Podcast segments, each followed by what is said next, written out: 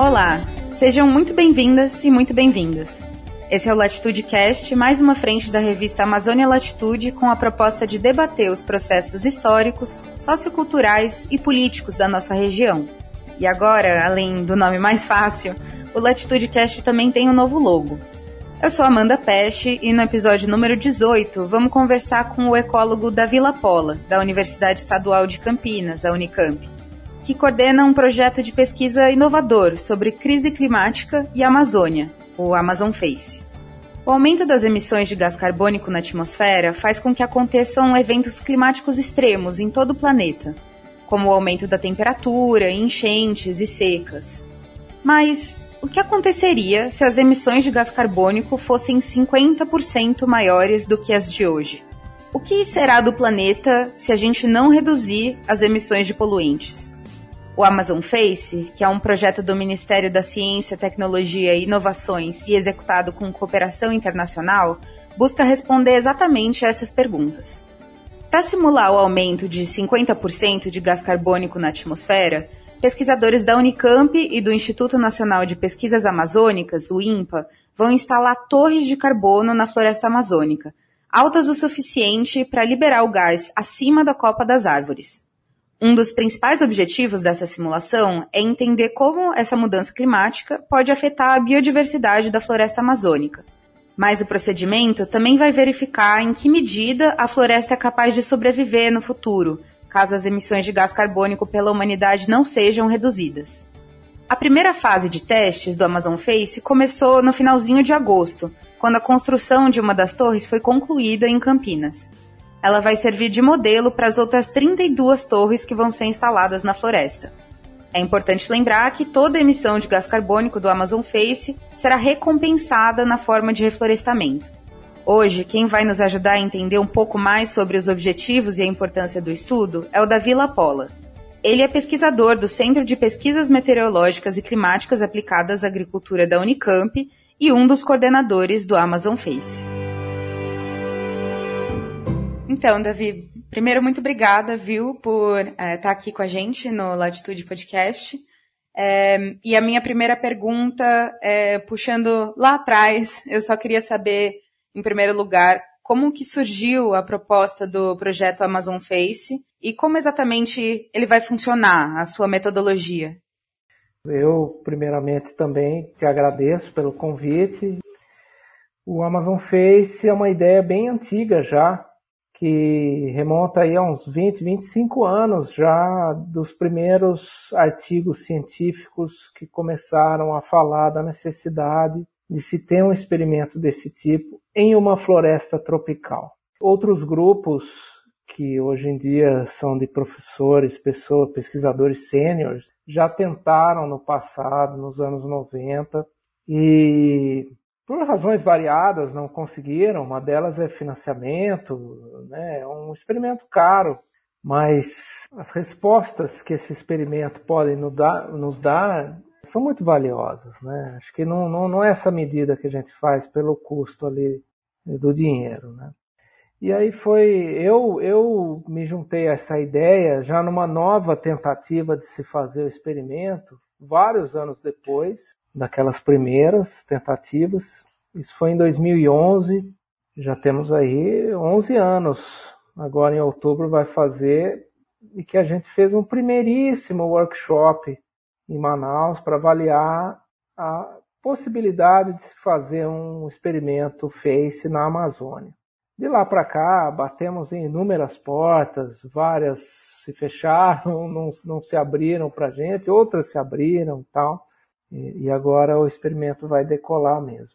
Como que funciona essa, essa tecnologia? Ela não é nada nova, é, não é nada muito complexo, é simplesmente um sistema de tubos, tubulação é, principalmente vertical, né, dependendo aí da estatura do ecossistema em questão. No caso de uma floresta como a Amazônia, é um ecossistema bem alto, né? Então esses tubos eles têm que atingir a altura da árvore, da, da copa das árvores, né? 30, 30 e poucos metros. E esses tubos eles são furados, formando assim um círculo, uma, uma configuração de um círculo em volta de um pedaço de, de floresta. Esses tubos são ligados a um tanque de CO2 puro e no meio desse caminho, né, entre o tanque e esses tubos que emitem o ar enriquecido em CO2, existe todo um sistema de válvulas controladas computacionalmente para misturar o gás carbônico na quantia exata que a gente quer. E aí então, depois esse ar é liberado para esse pedaço de floresta, é um ar com mais gás carbônico do que o que a gente tem usualmente aqui na atmosfera. E só para deixar super claro, o que significa essa sigla FACE? FACE é uma sigla em inglês que, que significa Free Air CO2 Enrichment, que na tradução fica é, enriquecimento por CO2 ao ar livre.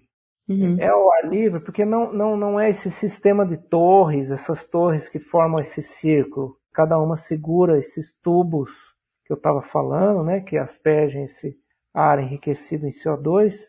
É, não é um sistema fechado, não é uma, uma estufa. Né, é um sistema aberto. E por que esse número especificamente de aumento de 50% do gás carbônico atmosférico na Amazônia? Olha, é um, é um, é um bom trade-off, uma boa troca, né? um bom compromisso entre a gente garantir alguma resposta, né? um nível de CO2 de tal magnitude que, que seja provável a gente ver uma resposta, mas por outro lado não é tão alto de modo que fique extremamente caro o experimento, né? porque a quantidade de gás carbônico que se necessita nesse tipo de experimento é, é relativamente alta, né? É, e isso é uma das partes mais caras do, do experimento, você comprar o CO2 puro, né, para misturar com o ar. E assim, vale dizer que outros experimentos em floresta não tropical, tá? Floresta temperada, que já ocorreram e que estão ocorrendo hoje, trabalharam com um incremento menor do que esse que a gente vai trabalhar digamos aqui, a, a medida que a gente usa para dizer concentração de gás carbônico na atmosfera é uma medida que é uma sigla ppm, é partes por milhão. Atualmente a gente tem mais ou menos 400, 410 ppm na atmosfera. Se a gente vai aumentar 50%, significa que nessas áreas do Amazon Face a gente vai ter uma concentração de mais ou menos 615 né, por aí, ppm. Ou seja, a gente vai aumentar 200 e pouquinho ppm. Os experimentos eh, em outras florestas todos usaram eh, o aumento de concentração de mais ou menos 150. A gente pode, se a gente usasse uma concentração menor, um aumento, um incremento menor, eh, poderia ter críticas no sentido, ah, vocês não viram uma resposta porque o incremento que vocês usaram era muito fraco. Você comentou, né, que as, é, essas grandes torres, elas vão ter um sistema de tubulação aí com válvulas que vão liberar ar com mais gás carbônico do que, do que o normal. Tem como explicar mais ou menos como esse sistema funciona? Vai ser automatizado? Tem gente por trás apertando vários botões, assim? Como que funcionam essas torres de gás carbônico? Não, ele é um sistema automatizado, mas como todo sistema auto automatizado precisa ter pessoas também monitorando ele ali, o funcionamento dele. Mas o sistema, ele funciona como se fosse, vamos dizer assim, uma, um termostato de geladeira. A sua geladeira tem lá uma temperatura programada, né? Mais ou menos lá para ficar perto de 6, 7 graus, digamos. Toda vez que você abre a porta ou acontece alguma coisa que a temperatura sobe para cima disso, o motor é acionado até a temperatura cair próximo dessa meta aí de 7, 6 graus, né?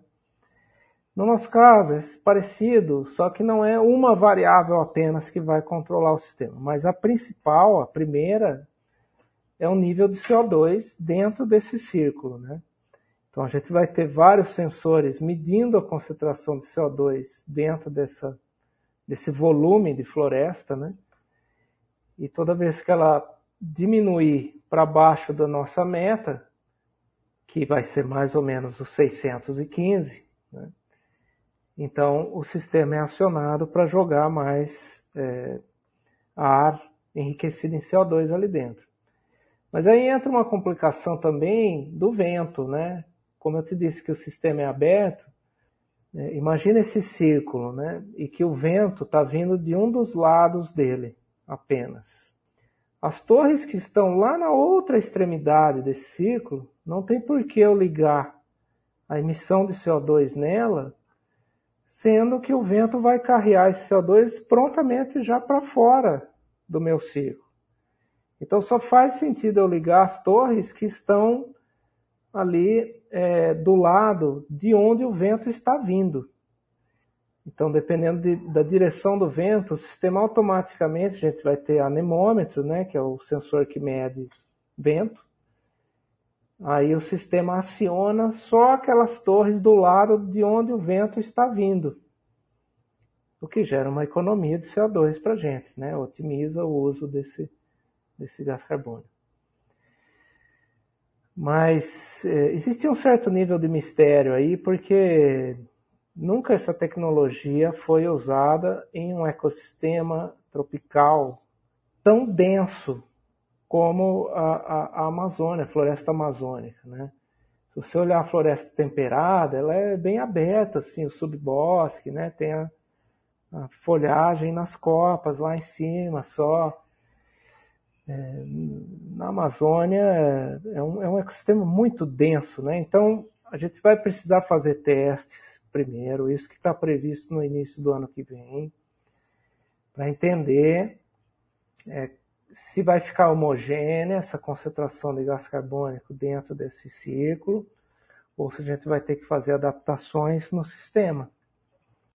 Uma questão que surgiu também foi é, de que forma o projeto pode garantir a segurança de despejar tanto carbono ao mesmo tempo na atmosfera? O experimento, quando estiver completo, né, vai ter seis áreas dessa de, de sistemas FACE, né, seis círculos desse de torres. Três deles vão emitir ar enriquecido em CO2 e três vão emitir simplesmente o ar ambiente. Ou seja, três são tratamento, três são controle.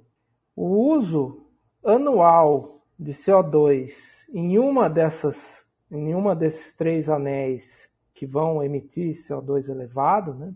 o uso de CO2 anual em uma dessas áreas é equivalente a um voo ida e volta São Paulo-Nova York que tipo de salvaguarda a aviação vem colocando para a gente controlar o nível de CO2 na atmosfera.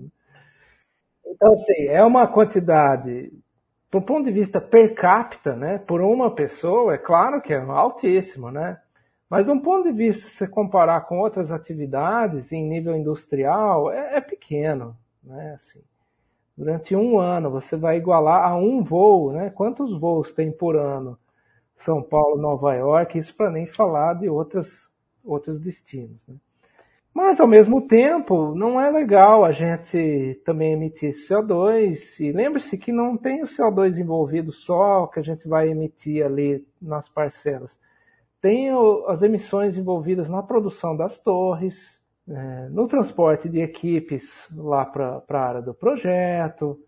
Então, a gente vai fazer essa contabilidade a partir do ano que vem é, e começar um projeto de, de compensação dessa, dessas emissões, preferencialmente com é, através de restauração florestal. Né?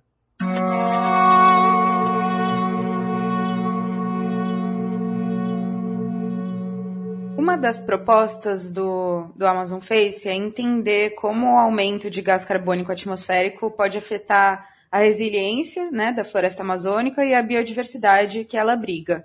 E esses experimentos só vão começar realmente, como você disse, depois que todas as torres forem instaladas, e aí está previsto para o fim desse ano. Mas eu queria saber o que já se sabe sobre isso, sobre a questão da resiliência e da biodiversidade em relação ao gás carbônico. O que a gente está pretendendo concluir no final desse ano, início do próximo, é a construção das duas, dos dois primeiros anéis, que vão nos servir de teste no ano que vem, no início do ano que vem, para a gente fazer esses testes. Logo em seguida, a gente parte para construir os outros quatro anéis. Então, a gente deve esperar o início do experimento para o final do ano que vem, início de 2024, tá? O completo. E o que a gente sabe é, sobretudo, do campo da modelagem o que a gente tem de hipótese vem do campo da modelagem, modelagem de vegetação acoplado com o clima. E foi esse campo científico que talhou a hipótese do Amazon Forest Dieback, que depois foi aportuguesado para savanização da Amazônia e mais recentemente tem se usado o termo tipping point para a Amazônia. É, que basicamente é, se a gente tiver mudança climática severa na Amazônia, aumento de temperatura forte, redução de chuva forte, é, a gente teria a substituição da floresta como nós conhecemos ela hoje por uma vegetação algo como uma savana, como o cerrado, ou uma floresta seca, ou mesmo uma vegetação sem análogo hoje. E essas mesmas simulações mostram que se a gente tiver o que se conhece como efeito de fertilização por CO2, se ele for forte e persistente, como a gente teoriza, hipotetiza que ele seria, isso seguraria a floresta mais ou menos como ela está, porque isso contrabalancearia os efeitos ruins do aumento de temperatura e redução de chuva. Porque, teoricamente, quando você aumenta o CO2 na atmosfera, o efeito fisiológico dele nas plantas é de aumentar a produtividade, estimular acúmulo de biomassa tal. Mas isso é só teórico, porque a gente não tem um experimento que prove isso cabalmente, ainda não tivemos um experimento demonstrando isso em campo. Né? E é isso que o Amazon fez, vem fazer, tentar solucionar essa que é uma das maiores perguntas, né? O quanto que esse efeito de fertilização é, por CO2 vai ser o fiel da balança para o futuro da Amazônia frente às mudanças climáticas. Né? É, o que a gente vem observando, aí já não é mais modelagem, né? é que a floresta vem atuando como sumidouro de carbono, provavelmente por conta do CO2 adicional que a humanidade vem colocando na atmosfera, Porém, nos últimos 30 anos, mais ou menos, desde 1990, a capacidade da floresta amazônica de atuar como esse sumidouro de carbono diminuiu e diminuiu bem, uns 30%. E a continuar nesse passo de enfraquecimento, há previsões de que a floresta se torne neutra, né, não vai estar nem emitindo nem absorvendo, meados da próxima década, de 2030, não é mais 2050, 2070.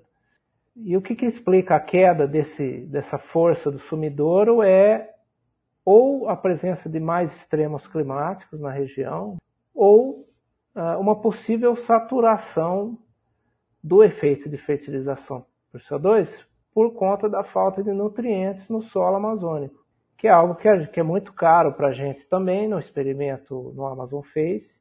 A gente vai dar muita atenção, que essa carga de nutrientes no solo, principalmente fósforo, né? Que os solos amazônicos são bem pobres. E aí, para finalizar essa resposta longa, né? É, uma teoria, uma hipótese, né? Que a gente coloca é que as plantas possivelmente vão pegar esse açúcar extra da fotossíntese é, estimulada, né? Pelo CO2 aumentado aí, e vão investir lá nas raízes em tentar atrair mais associação de micorriza, que é essa associação de fungos com as raízes das árvores, você vê, toda a ação de toda coisa pode acabar lá, embaixo do solo. Elas darem mais açúcar para esses fungos, em troca do fungo conseguir dar mais nutrientes, principalmente o fósforo, aí para elas. Né? Sobre essa questão da de avaliar a contribuição da Amazônia para o clima global, a sua regulação do ciclo de carbono, da, da água para a produção das chuvas. Como o aumento do gás carbônico atmosférico que vocês vão fazer, de 50%, melhora a visão sobre isso? Então, vai permitir a gente fechar um buraco que é dos mais importantes em relação ao ciclo de carbono global. Que qual o efeito do aumento de CO2 atmosférico para a fisiologia, ecologia, resiliência de florestas tropicais, principalmente a Amazônia, porque é onde o ciclo de carbono e o ciclo d'água se entremeiam mais do que nas florestas do Congo, no Sudeste Asiático, por exemplo, onde você tem mais influência de oceano, essas... e na Amazônia a gente sabe que essa questão da reciclagem de chuva, né? As raízes das árvores puxam água lá de profundidades do solo, transpiram essa água lá na, nas copas, essa transpiração vira umidade na atmosfera, que eventualmente vira uma nuvem e que eventualmente chove ali perto. Começa tudo de novo. Se você pega regiões mais próximas de Belém, no Pará, tal, que já está mais perto do Oceano Atlântico, da chuva que está caindo ali, de 10 a 15% foi gerada pela própria floresta. Né? Mas quanto mais para o oeste você vai, Amazonas, Acre, Peru, até lá no Equador, né? Essa porcentagem sobe para 80%. Quando você aumenta o gás carbônico, existe uma coisa microscópica na folha de cada árvore que se chama estômato. É como se fosse ali umas boquinhas, né? Assim, que a planta abre e fecha, ela consegue controlar a abertura e fechamento disso para pegar o CO2 da atmosfera. Nesse processo, ela acaba perdendo a água também. É por aí que acontece a transpiração.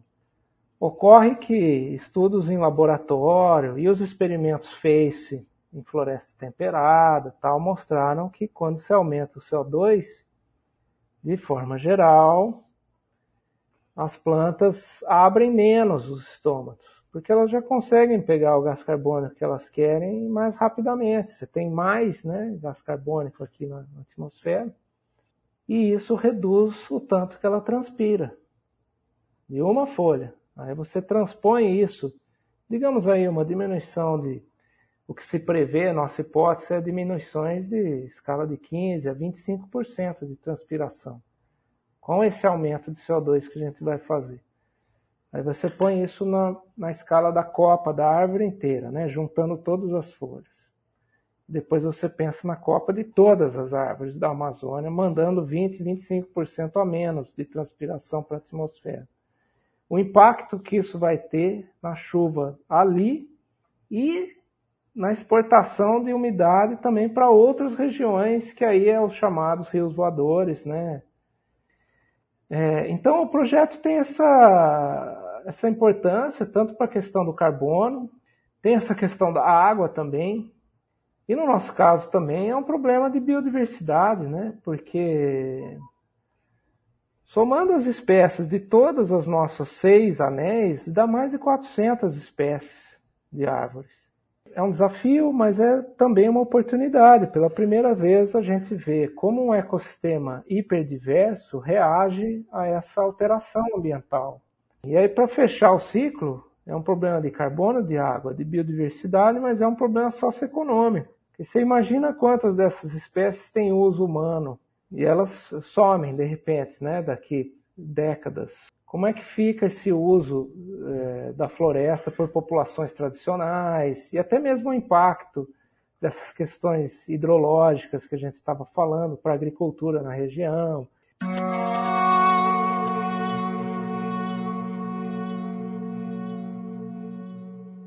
Davi, é, em 2021, esse programa recebeu financiamento de mais de 2 milhões de libras do governo britânico, né, por meio do Serviço Nacional de Meteorologia do Reino Unido. A pesquisa ela também tem contribuições para outras regiões do mundo? De qual o principal motivo do interesse dessa cooperação internacional? O Reino Unido estava sediando no ano passado a COP, né, a Convenção do Clima, eles vinham buscando um grande projeto na Amazônia para investir. O Met Office, que é o Serviço Meteorológico Britânico, já tem historicamente envolvimento em pesquisas na Amazônia, nessas áreas de carbono, água e modelagem. Então era do interesse deles também. E eu acho que era um momento em que a diplomacia britânica estava querendo estreitar esses laços científicos em áreas estratégicas com o Brasil. Além disso, me surpreendeu é, que o Amazon Face é um programa do Ministério da Ciência, Tecnologia e Inovações. Mas, como foi amplamente divulgado pela mídia nacional e internacional, o governo brasileiro atual foi marcado por uma série de políticas antiambientais, especialmente pela negligência com a região da Amazônia. Você explicou que o projeto tem raízes muito mais é, antigas, né? Mas como que ele encontrou espaço para crescer nesse contexto atual? É um paradoxo mesmo. Acho que a explicação, a melhor explicação que eu tenho é o Ministério de Ciência e Tecnologia é um ministério pequeno. E por conta disso, ele não chama tanta atenção do Palácio do Planalto, por exemplo, de escândalos que ocorreram, né? E isso permitiu aos quadros que, está, que ora estavam no MCTI, já houve aí uma dança de cadeiras por causa das eleições, eles conseguiram investir algumas iniciativas que já estavam em curso na Amazônia. O, o Amazon Face já estava em curso. Essa gestão foi a que, em cifras, mais investiu no Amazon Face acho também assim o escalão indo um pouco mais para baixo, nível de secretários, de diretores, são pessoas competentes, que eu julgo competentes. É, mas assim, uma coisa que é um pouco triste, agora falando é, um pouco de desabafo, é uma cultura nossa. Projetos desse porte, como o Amazon fez, eles, a gente tem um histórico na Amazônia que aponta que esses projetos só vão para frente, só decolam quando há um investimento estrangeiro. No Amazon Face a gente vinha batendo nessa tecla há muitos anos, mas decolou agora por conta que veio o financiamento britânico. Seria legal a gente ter uma cultura de acreditar mais nos cientistas brasileiros quando eles falam que algo é importante, mesmo a gente não tendo essa ajuda do exterior. Para encerrar, Davi, você já comentou um pouquinho sobre isso, mas eu queria entender exatamente qual é a importância do Amazon Face, pensando no futuro da Amazônia, pensando em propostas que podem sair dessa pesquisa, e também qual a importância do Amazon Face para pesquisas futuras referentes ao combate à crise climática e à Amazônia. O experimento, por si só, de certa forma, a gente está adiantando uma atmosfera do futuro. Só que com as informações, você deve imaginar que com as informações que a gente vai gerar no experimento, a gente não consegue deter esse tipping point se ele tiver que ocorrer. Porque ele é principalmente uma questão climática. Né? Se tiver mudança climática extrema, a gente teria essa mudança drástica né, de vegetação. A gente não vai conseguir evitar isso. Só que a informação gerada no experimento é de suma importância para a gente tentar preparar as populações da região para o que está por vir. O que tem ganhado muita atenção agora no meio científico e político é o termo adaptação, né? adaptação a mudanças climáticas. A gente não vai conseguir impedir, mitigar o efeito do tipping point, por exemplo, na Amazônia, mas a gente pode ter informações importantíssimas para adaptar as populações, os sistemas socioeconômicos e até mesmo políticos, na formulação de políticas públicas, né? para diminuir os impactos disso para as pessoas. Um outro passo, que é uma, é, já é uma complexidade maior, seria a gente ter um experimento multifatorial, onde você controla CO2, temperatura, provisão de umidade, né, de chuva, mas assim, elevar a temperatura que seja 1, 2, 3 graus de um volume de floresta desse tamanho uma quantidade de energia elétrica absurda que a gente precisa, né? Mas é algo que a gente pode tentar daqui uns anos, a hora que a gente já tiver os resultados do Amazon Face mais consolidados. E uma grande preocupação nossa, Amanda, é a formação de recursos humanos, de pessoas nesse projeto. Então, assim, eu vejo pessoas muito jovens, alunos de mestrado e tal, já se envolvendo com o experimento, vai saber o que, que esse povo vai propor daqui uns 20, 30 anos, né? Então acho que a gente faz essa aposta nas pessoas, né? De elas carregarem essa bandeira e aprofundar ainda mais, encarar desafios ainda maiores do que a gente está encarando agora no futuro. Davi, é, quero agradecer demais pela conversa, muito interessante esse projeto. E quem sabe a gente não se fala um pouco mais para frente para ir acompanhando as próximas fases, saber o que está acontecendo. Muito obrigada e espero receber você de novo no podcast logo mais. Esse foi mais um episódio do Latitude Cast. Produção e roteiro de Amanda Peste e Vanessa Pinto Moraes. Apresentação de Amanda Peste. Edição Celso Rebelo. Para você acompanhar mais conteúdo sobre descobertas científicas e a floresta amazônica, basta ir ao nosso site amazonialatitude.com ou nos seguir nas redes sociais. Até a próxima!